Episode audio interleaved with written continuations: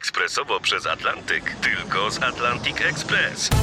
Z nami wyślesz co chcesz, kiedy chcesz, do kogo chcesz i to o 40% taniej. W Atlantic Express wysyłamy wszystko, co chcesz. 1 800 775 7363. Mienie przesiedleńcze, kontenery, paczki do Europy. Atlantic Express to 30 lat doświadczenia i o 40% niższe ceny na wysyłki kontenerów, samochodów i paczek. Ekspresowo przez Atlantyk tylko z Atlantic Express.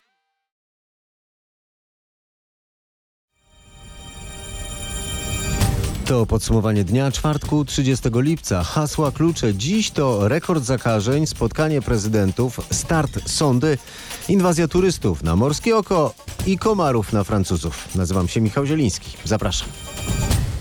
615 przypadków zakażeń koronawirusem w ciągu jednej doby. To największy przyrost zachorowań od początku pandemii w naszym kraju. Najwięcej nowych przypadków odnotowano, jak zwykle, na Śląsku i w Małopolsce. Zmarło kolejnych 15 osób. Grzegorz Kwolek o tym, jak Ministerstwo Zdrowia tłumaczy ten rekordowy przyrost liczby zakażeń. Na Śląsku, gdzie dziś zanotowano 160 nowych przypadków, to efekt kolejnych testów wśród górników i ich rodzin.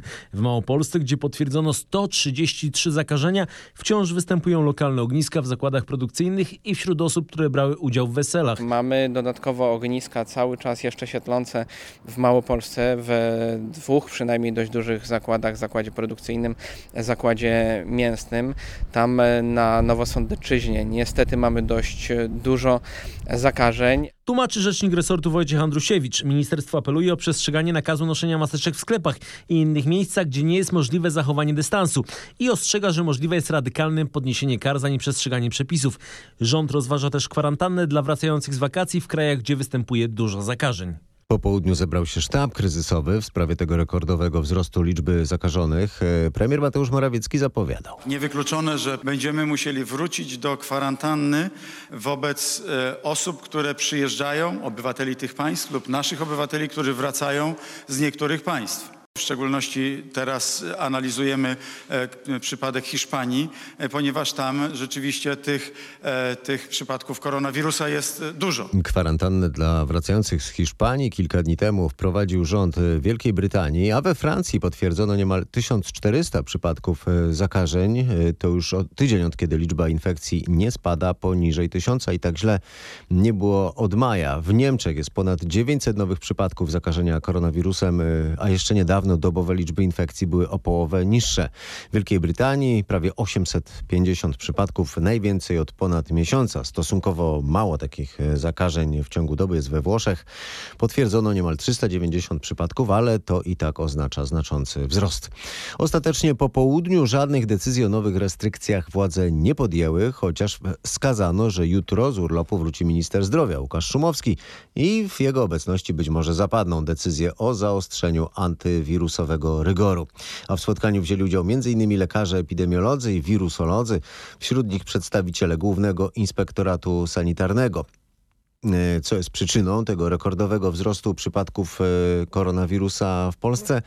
To pytanie nasz dziennikarz Marcin Zaborski zadał wirusologowi, profesorowi Włodzimierzowi Gutowi, który był gościem rozmowy w samo południe w RMFFM. Być może ambicja Polaków, żeby wyjść z końcówki, bo byliśmy w końcówce peletonu. Jeszcze tydzień temu byliśmy na 44 miejscu pod względem częstości zakażeń w całej Europie, gdzie jest liczone 48 krajów. E, Prawdopodobnie zadziałało wszystko razem. E, A przede i wszystkim wybory, i wakacje, i, i, i jeszcze coś. wszystko, co się dało, ponieważ uspokoiliśmy się, że jest tak dobrze, jak nie jest. No właśnie, słyszałem jak pan mówi, że nadeszła faza głupoty. Mm, Tak pan mówił przedwczoraj w TVP Info. Czyją głupotę ma pan na myśli?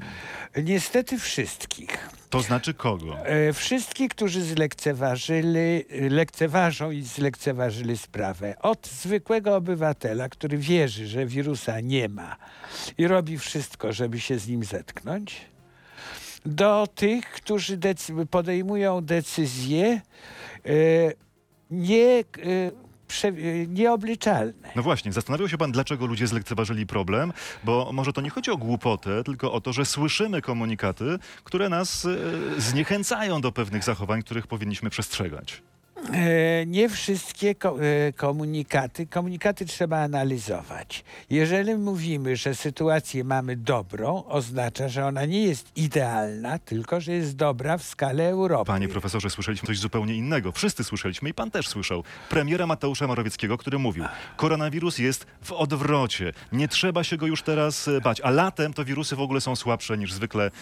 Idziemy dalej. Mit słabszego wirusa powstał już dość dawno, bo wynika z grypy, która najczęściej, tylko trzeba pamiętać, że nie każdy wirus jest grypą. Premier posługuje się mitem w komunikacji z obywatelami? Premier jest zawodowcem w innej dziedzinie. Gdybym ja się wziął za bankowość, podejrzewam, że, że zrobiłbym jeszcze gorsze błędy. No nie, to był błąd Mateusza Morawieckiego? A na pewno nie był to sukces e, e, intelektualny. To już jest teraz choroba, można powiedzieć, jak inne. Czekamy tylko na szczepionkę. Cieszę się, że coraz mniej obawiamy się tego wirusa, tej epidemii i to jest dobre podejście, szanowni państwo, bo on jest w odwrocie. Już teraz nie trzeba się jego bać. Czy to była roztropna wypowiedź? E, wypowiedź była w k- konkretnym miejscu, w konkretnej sytuacji. W kampanii wyborczej, tak mówił premier Morawiecki. Dokładnie, kiedy szuka się sukcesu. I to była kalkulacja polityczna tylko i wyłącznie? E, nie wiem, nie jestem e, Morawieckim, ale tego bym nie powiedział. E, więc e, problem polega na tym, że pewien sukces, który był, trzeba powiedzieć wyraźnie, był sukces, udało nam się utrzymać na poziomie nie czyniącym destrukcji w służbie zdrowia. To jest dość prosty, e, prosta kalkulacja. O tym, gdzie teraz jesteśmy i dokąd idziemy, będziemy rozmawiali na rmf24.pl. Polecamy się naszym słuchaczom. Panie profesorze, ile razy bił pan na alarm, oglądając telewizję i widząc, co się dzieje w kampanii wyborczej?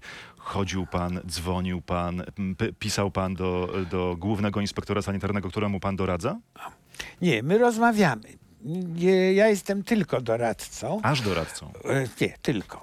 Doradca jest zobowiązany do mówienia prawdy, ale nie jest e, zobowiązany do jej wdrażania. Dobrze. I widział pan e, prezydenta e, i kandydatów na prezydenta, którzy spotykają się z ludźmi w kampanii wyborczej, obściskują się, obfotografowują i szedł pan do ministra Pinkasa, mówiąc, to się źle skończy, zróbmy coś z tym. Ależ to nie musiałem iść. On sam to widział. I co? Co z tym robił?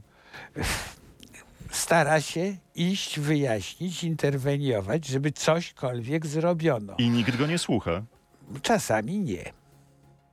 Zresztą umówmy się szczerze, w momencie sukcesu każdy sukces ma tysiąc ojców, klęska jest sierotą. No dobrze, ale zwracaliście uwagę, y, czy pan, czy, czy pan minister Pinkas, bo może o tym rozmawialiście, prezydentowi, że nie tędy droga, że to prowadzi nas na manowce?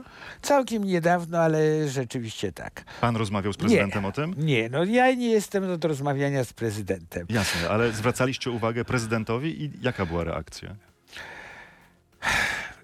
Nie znam reakcji prezydenta, wiem, że informacje otrzymał. Pod koniec y, maja w dzienniku Polska The Times mówił pan, że epidemia opanowana jest wtedy, kiedy liczba chorujących danego dnia mieści się poniżej wartości 1 na milion, co by dawało w naszym przypadku y, około 30-40 przypadków dziennie. Dziennie.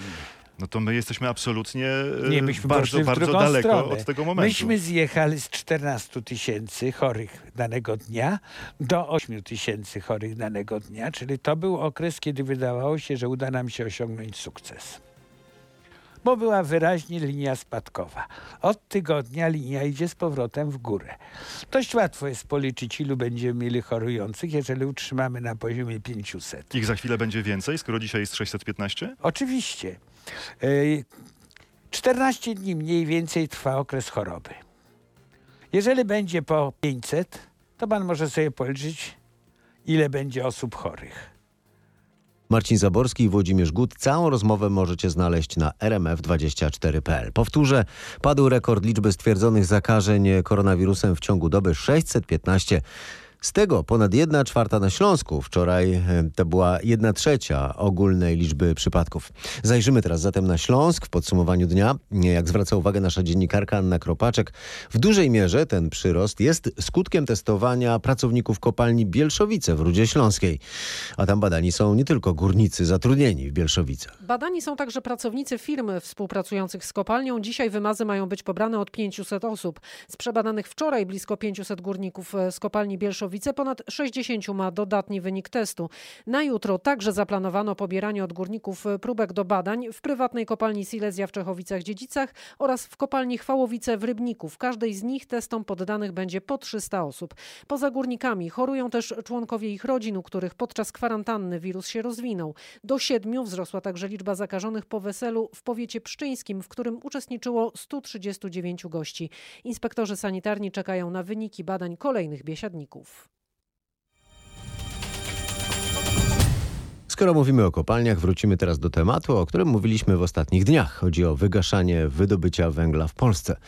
Ostatecznie na razie nie ma mowy o zamykaniu kopalń, ale eksperci związani z górnictwem przestrzegają, by nie rezygnować z węgla, bo na razie nie ma alternatywy.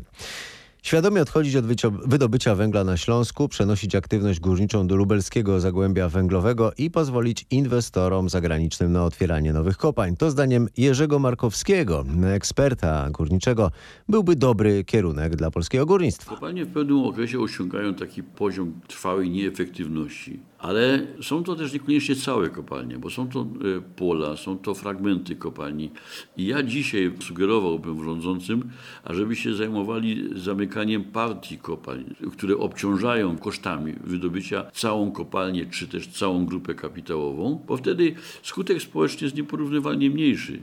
Ja bym tu poszedł w tej chwili na to, ażeby po pierwsze świadomie odchodzić od wydobycia węgla na Śląsku, przenosić tą aktywność górniczą do lubelskiego zagłębia węglowego, gdzie geologia spowodowała, że warunki są fantastyczne i tym samym koszty wydobycia będą i są dużo, dużo niższe, a po drugie pozwolić inwestorom zagranicznym inwestować w, w otwieranie nowych kopalń co zrobią na własne ryzyko. Państwo na to nie wyda ani jednej złotówki, a będzie jedynie beneficjentem wszelkiego rodzaju przychodów podatkowych, już nie mówiąc o tysiącach miejsc pracy. Mierzy Markowski dodaje, że Polska nie jest gotowa na szybkie odejście od węgla. Potrzebna jest bowiem, jak zwraca uwagę, zmiana całego modelu elektroenergetyki w naszym kraju. Słuchacie podsumowania dnia czwartku 30 lipca. Polskie władze powtarzają, że mienie, które nie ma spadkobierców, jest przejmowane w naszym kraju przez Skarb Państwa albo gminy. Tak samo jak w Europie, w Stanach Zjednoczonych czy w Izraelu. W ten sposób Ministerstwo Spraw Zagranicznych skomentowało e, wezwanie amerykańskiej dyplomacji o zwrot mienia żydowskiego. Amerykański sekretarz stanu Mike Pompeo skrytykował Polskę oraz kilka innych krajów za brak specjalnej ustawy regulującej e, kwestię restytucji mienia żydowskiego. W odpowiedzi MSZ wskazał, że prawo międzynarodowe nie zobowiązuje Polski do przyjęcia tego rodzaju ustawy, a uprawnieni mogą ubiegać się o zwrot majątków korzystając z istniejących już przepisów bez względu na obywatelstwo czy pochodzenie. Sprawa restytucji mienia polskich Żydów stała się jednym z tematów kampanii prezydenckiej. Andrzej Duda zapewniał podczas tej kampanii, że nie ma mowy o rekompensatach dla organizacji żydowskich, a Rafałowi Trzaskowskiemu wytykano, że na antenie RMFFM mówił o tym, że tak znaczących odszkodowań nie dałoby się wypłacić w krótkim czasie. A obaj kandydaci spotkali się w czwartek, e, rozmawiali o obchodach rocznicy wybuchu Powstania Warszawskiego, o samorządach, wolności mediów i kampanii wyborczej. E, powyborcze spotkanie Andrzeja Dudy i Rafała Trzaskowskiego, e, na które prezydent pierwszy raz zaprosił swojego kontrkandydata już 12 lipca, trwało pół godziny. W Pałacu Prezydenckim był nasz dziennikarz Patryk Michalski i opowie, czy spotkanie przyniosło jakieś konkrety. Nie, prezydenci cieszyli się, że do spotkania doszło. To jedyny punkt wspólny. Rafał Trzaskowski do Pałacu Pałacu Prezydenckiego przyniósł projekt ustawy, który zakłada zwiększenie finansowania samorządów. Przede wszystkim polega na tym, żeby więcej dochodów e, z podatków trafiało w ręce, e, w ręce samorządów, w związku z tym, że te ubytki w dochodach były ostatnio bardzo duże. Andrzej Duda podczas briefingu nawet nie wspomniał o tej inicjatywie. Długo mówił za to o geście uściśnięcia dłoni kontrkandydata. Podkreślał, że po kampanii ważne jest niwelowanie podziałów. Trzeba robić wszystko, żeby starać się je zasypać. Taki gest podania dłoni dla mnie jest ważny i Szkoda, że nie udało nam się zrealizować tego wtedy w wyborczy wieczór. Prezydent zwrócił się też z ponownym apelem do opozycji o stworzenie koalicji polskich spraw. Sądowi Najwyższemu zostało do rozpatrzenia już tylko kilkaset z ponad 5800 protestów złożonych w związku z wyborami prezydenckimi. A jeszcze po południu śledzący postępy w tej sprawie Tomasz Skory donosił, że rozpatrzono ponad 800 protestów. Wieczorem jednak nastąpiło gwałtowne przyspieszenie. Co się stało? Do późnego wieczora sędziowie rozpatrywali ogromną grupę protestów sporządzonych według jednego wzoru rozpowszechnionego przez jeden z portali internetowych. Chodziło o, uwaga, 4086 jednakowych protestów ocenianych przez skład sędziowski łącznie ze względu na to, że były tej samej treści. Późnym wieczorem ustaliłem, że decyzja zapadła, ale jaka, dowiemy się dopiero z porannego komunikatu sądu. Obszerny protest, o którym mowa, dotyczył głównie nierównego traktowania kandydatów przez publiczną telewizję. Można się spodziewać, że sędziowie zostawili go bez dalszego biegu, ponieważ zarzuty nie mają bezpośredniego związku z naruszeniem przepisów dotyczących wyborów. Sąd mógł też jednak uznać protest za niezasadny albo przeciwnie, zasadny, a nawet mający wpływ na wynik całego głosowania. Decyzję poznamy w najbliższych godzinach. Trybunał Konstytucyjny ma zbadać zgodność konwencji stambulskiej z ustawą zasadniczą. Chce tego premier, który złożył wniosek w tej sprawie. Zbigniew Ziobro, minister sprawiedliwości, forsuje wypowiedzenie tej antyprzemocowej konwencji z uwagi m.in. na tu cytat podstępne promowanie ideologii gender. Więcej o tym ruchu premiera Paweł Malinowski. Przekazanie sprawy do Trybunału to w pewnym sensie odłożenie jej na później, bo zanim sąd konstytucyjny się nią zajmie, minie trochę czasu. Sam premier, choć odnosił się do rzekomo ideologicznej warstwy konwencji, to unikał ostrych stwierdzeń i uciekał od tematu wypowiedzenia jej. Jeśli konwencja nawet okaże się niezgodna z polskim prawem, co rozstrzygnie Trybunał e, Konstytucyjny lub częściowo w jakimś zakresie niezgodna, to my od paru lat skutecznie wzmacniamy, wzmacniamy pozycję ofiar przemocy domowej. Słyszymy od Mateusza Morawieckiego. Oddanie konwencji stambulskiej do Trybunału wygląda też na pewnego rodzaju unik wobec obudowanych dużo bardziej agresywną retoryką żądań Zbigniewa Ziobry. Słuchacie podcastu Podsumowanie dnia. Poszukiwanie śladów życia mikrobiologicznego na czerwonej planecie to główny cel misji Mars 2020, która ruszyła po południu. Z przylądka Canaveral na Florydzie poleciała w kosmos sonda marsjańska, na pokładzie której był łazik i niewielki helikopter. Trochę można też powiedzieć dron, to nie jest duże, to ma kilo 80. Tak naprawdę jego zadaniem w tym momencie będzie przede wszystkim udowodnienie, że da radę, to znaczy, że można wysłać helikopter na Marsa funkcjonalny, dobrze latający, bez żadnych problemów. W najbardziej optymistycznym wariancie, jaki może być efekt tej misji? Po raz pierwszy pokaże, że w jaki sposób produkować tlen z dwutlenku węgla marsjańskiego. A wiadomo, że tlen to jest podstawa dla przyszłych misji załogowych. Gdyby ten eksperyment się powiódł, później wysłalibyśmy taką misję, której głównym zadaniem byłaby ta produkcja tego tlenu. No i chyba na tym właśnie polega ta emocja i ta radość z niego. On nie tylko będzie samodzielnie badał te próbki, ale też zbierze te takie najciekawsze próbki i zaniesie je w jedno miejsce, gdzie je tak oznaczy, żeby późniejsza misja, która poleci na Marsa w następnym albo jeszcze następnym okienku startowym, będzie je mogła pobrać i zabrać na Ziemię. Te takie najlepsze rzeczy zostaną też na później. Ile czasu ten łazik spędzi na Marsie? W przypadku takiego napędu jądrowego to w zasadzie y, czas trwania misji nie jest jakoś mocno ograniczony. Myślę, że spokojnie można liczyć na kilkanaście lat pracy. Od czego zależy to okienko? Żeby dolecieć na Marsa szybko i sprawnie, oba te ciała, czyli Ziemia i Mars, muszą być ustawione y, w odpowiedniej odległości od siebie. Wcale nie najbliżej, tylko żeby były najbliżej, kiedy on będzie dolatywał, można powiedzieć. Jak już łazik wystartuje, to co dalej? Bo przed nim długa droga. Przy dobrych wiatrach, jeżeli wszystko dobrze pójdzie, to powinien dolecieć tam w lutym. Prowadzamy go na taką orbitę wokół słoneczną, tę misję na Marsa, która jest elipsą, takim jajem. I potem można powiedzieć, ta misja okrąża Słońce. I kiedy doleci do Marsa, to tylko potrzebne jest kolejne hamowanie, żeby wprowadzić ją na marsjańską orbitę. Ile waży ten łazik? Ten łazik waży ponad tonę i ma rzeczywiście imponujące już dosyć rozmiary, bo to są ponad 2 metry na ponad 3 metry, no to już jest taki solidny samochód. Z doktor astronomii Weroniką Śliwą rozmawiał Michał Dobrowicz. W kierunku Marsa zmierza już zatem sonda z łazikiem, który ma zbadać czerwoną planetę, a misję na Marsa wspólnie planują również Europejska i Rosyjska Agencja Kosmiczna. Za dwa lata ma wystartować misja ExoMars. To jest misja, która już jest praktycznie w całości poświęcona poszukiwaniu życia. Bo dotychczasowe misje, łącznie z tą, która wystartowała dzisiaj, są ogólnorozwojowe. Te, te poszukiwanie życia jest takim, no tak w nawiasie. Jeśli coś znajdziemy, to będzie fajnie, jeśli nie, no to mamy bardzo dużo innych rzeczy, które czekają na odkrycie.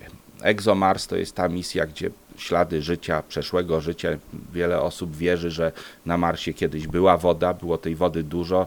Wszelkie ślady o tym świadczą, więc jest wielce prawdopodobne, że na Marsie życie też kiedyś się rozwinęło. Nie wiadomo dlaczego wysechł Mars i jeśli było życie, nie wiadomo dlaczego tego życia nie ma. Mówił nam astronom dr Leszek Błaszkiewicz z Uniwersytetu Warmińsko-Mazurskiego w Olsztynie. A teraz o tajemnicach Ziemi. Brytyjscy naukowcy ustalili dokładne pochodzenie największych głazów neolitycznego kręgu w Stonehenge. Dotychczas wiadomo było, skąd pochodziły jedynie te mniejsze. W jaki sposób dokonano tego odkrycia? O tym już z Wysp Brytyjskich nasz korespondent Bogdan Frymorgan. Początkiem było odnalezienie metrowego odwiertu, który pobrano z głazów ponad 60 lat temu. Porównując jego skład geologiczny z okolicznymi próbkami, uczeni ustalili, że siedmiometrowe kamienie pochodzą z terenu położonego nieopodal miejscowości Marlborough, 25 km na północ od Stonehenge. Wciąż nie wiadomo jednak, w jaki sposób neolityczny człowiek mógł przetransportować ważące 20 ton saraceny. Tworzą one wewnętrzny krąg obiektu. Wcześniejsze badania ustaliły, że te znacznie mniejsze kamienie z pierścienia zewnętrznego dotarły na miejsce z oddalonej o ponad 250 km wali. Są one pięciokrotnie lżejsze, przez co były łatwiejsze w transporcie. Alarm we Francji. Komary tygrysie, które mogą przenosić groźne choroby zakaźne, opanowały już całe terytorium kraju. Ostrzegają specjaliści o ekspansji tych tygrysich komarów we Francji, z Paryża Marek Gładysz. Francuskie Ministerstwo Zdrowia apeluje do obywateli i zagranicznych turystów, by zaczęli stosować środki przeciwko komarom nawet w dużych miastach. Naukowcy tłumaczą, że komary tygrysie nie przenoszą wprawdzie koronawirusa, ale mogą rozprzestrzeniać groźne choroby zakaźne, takie jak na przykład denga czy chikungunya. Eksperci ostrzegają, że wraz z opanowaniem przez te owady całego terytorium Francji, również wspomniane choroby, które dotąd uważane były za tropikalne, mogą się tu w cudzysłowie zadomowić. W Legnicy na Dolnym Śląsku skradziono pomnik sowieckiego marszałka Konstantego Rokossowskiego. Zniknął w nocy z cmentarza komunalnego. Paweł Pyclik o tym, co w tej sprawie ustaliła policja. Na razie zabezpieczono ślady. Funkcjonariusze wyjaśniają teraz okoliczności zdarzenia i szukają sprawcy bądź sprawców. Wiadomo, że w okolicy nie było monitoringu. Poszukiwani są ewentualni świadkowie kradzieży. Skradziona rzeźba marszałka ma około dwóch metrów wysokości, waży jakieś pół tony i jest wykonana z brązu. Konstanty Rokossowski to jeden z najważniejszych dowódców rosyjskich w czasie II wojny światowej. Jego pomnik był elementem plenerowej wystawy Cień Gwiazdy, relikty legnickich pomników PRL-u, którą przygotowało Muzeum Miedzi w Legnicy.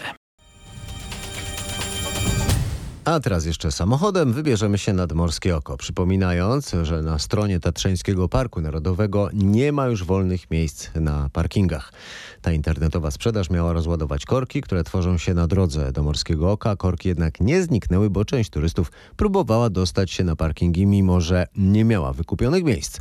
Posłuchajcie, co mówili turyści i co radzi na przyszłość Wojciech Stankiewicz z Tatrzańskiego Parku Narodowego. Samego rana byli. O czwartej rano wstaliśmy. Wcześniej, dzień wcześniej, czyli wczoraj, e, zarezerwowaliśmy sobie tutaj e, parking przez internet po prostu. Byliśmy tu przed piątą i było super. My dojechaliśmy ile? 20 minut. 20 minut, ale busem przyjechaliśmy, a tak to po drodze to korki są. Naprawdę są korki. Lepiej akurat busem chyba przyjechać. Można się dostać, gorzej jest tutaj z parkingiem na górę, żeby wyjechać. Na dole zaparkowaliśmy butem i tutaj pod górą chcieliśmy wejść. Dwa kilometry. Fartło nam się tak dokładnie, że był parking, było miejsce. A jakby nie było tego miejsca, to co byście zrobili? Byśmy musieli się pewnie wrócić tam wcześniej, gdzie jak jechaliśmy po drodze był parking, więc pewnie tam by trzeba było gdzieś zaparkować i dreptać znowu. Odpowiednio wcześniej zaplanować wycieczkę i zadbać o to, żeby ten bilet kupić. A jeśli nie uda się kupić biletu, zastanowić się nad zmianą terminu lub skorzystać w tym dniu z komunikacji zbiorowej i z udostępnianych parkingów poza tym rejonem. No widziałem coś tam na internecie, że się kupuje bilety na internecie, żeby tam zarezerwować sobie miejsce. Są rezerwacje parkingu przez internet, zrobiliśmy to wczoraj, ale to myślę, że nie gra to roli, bo nawet jak się wykupi bilet online i jest się tutaj za późno, to można to się nie dostać. Jednak warto busem. Rondo zamknięte jest tak, że już nie ma, nie ma dojazdu. Z turystami i z Wojciechem Stankiewiczem z Tatrzańskiego Parku Narodowego rozmawiał nasz zakopiański reporter Maciej Pałachicki. Dodam tylko jeszcze, że na piątek 31 lipca nie ma już też wolnych miejsc na parkingach TPN w rejonie Morskiego Oka. Żadne limity nie obowiązują natomiast w dostępie do podcastu Podsumowanie Dnia. Jutro kolejne wydanie. Zapraszam już teraz. Dziękuję za uwagę i do usłyszenia.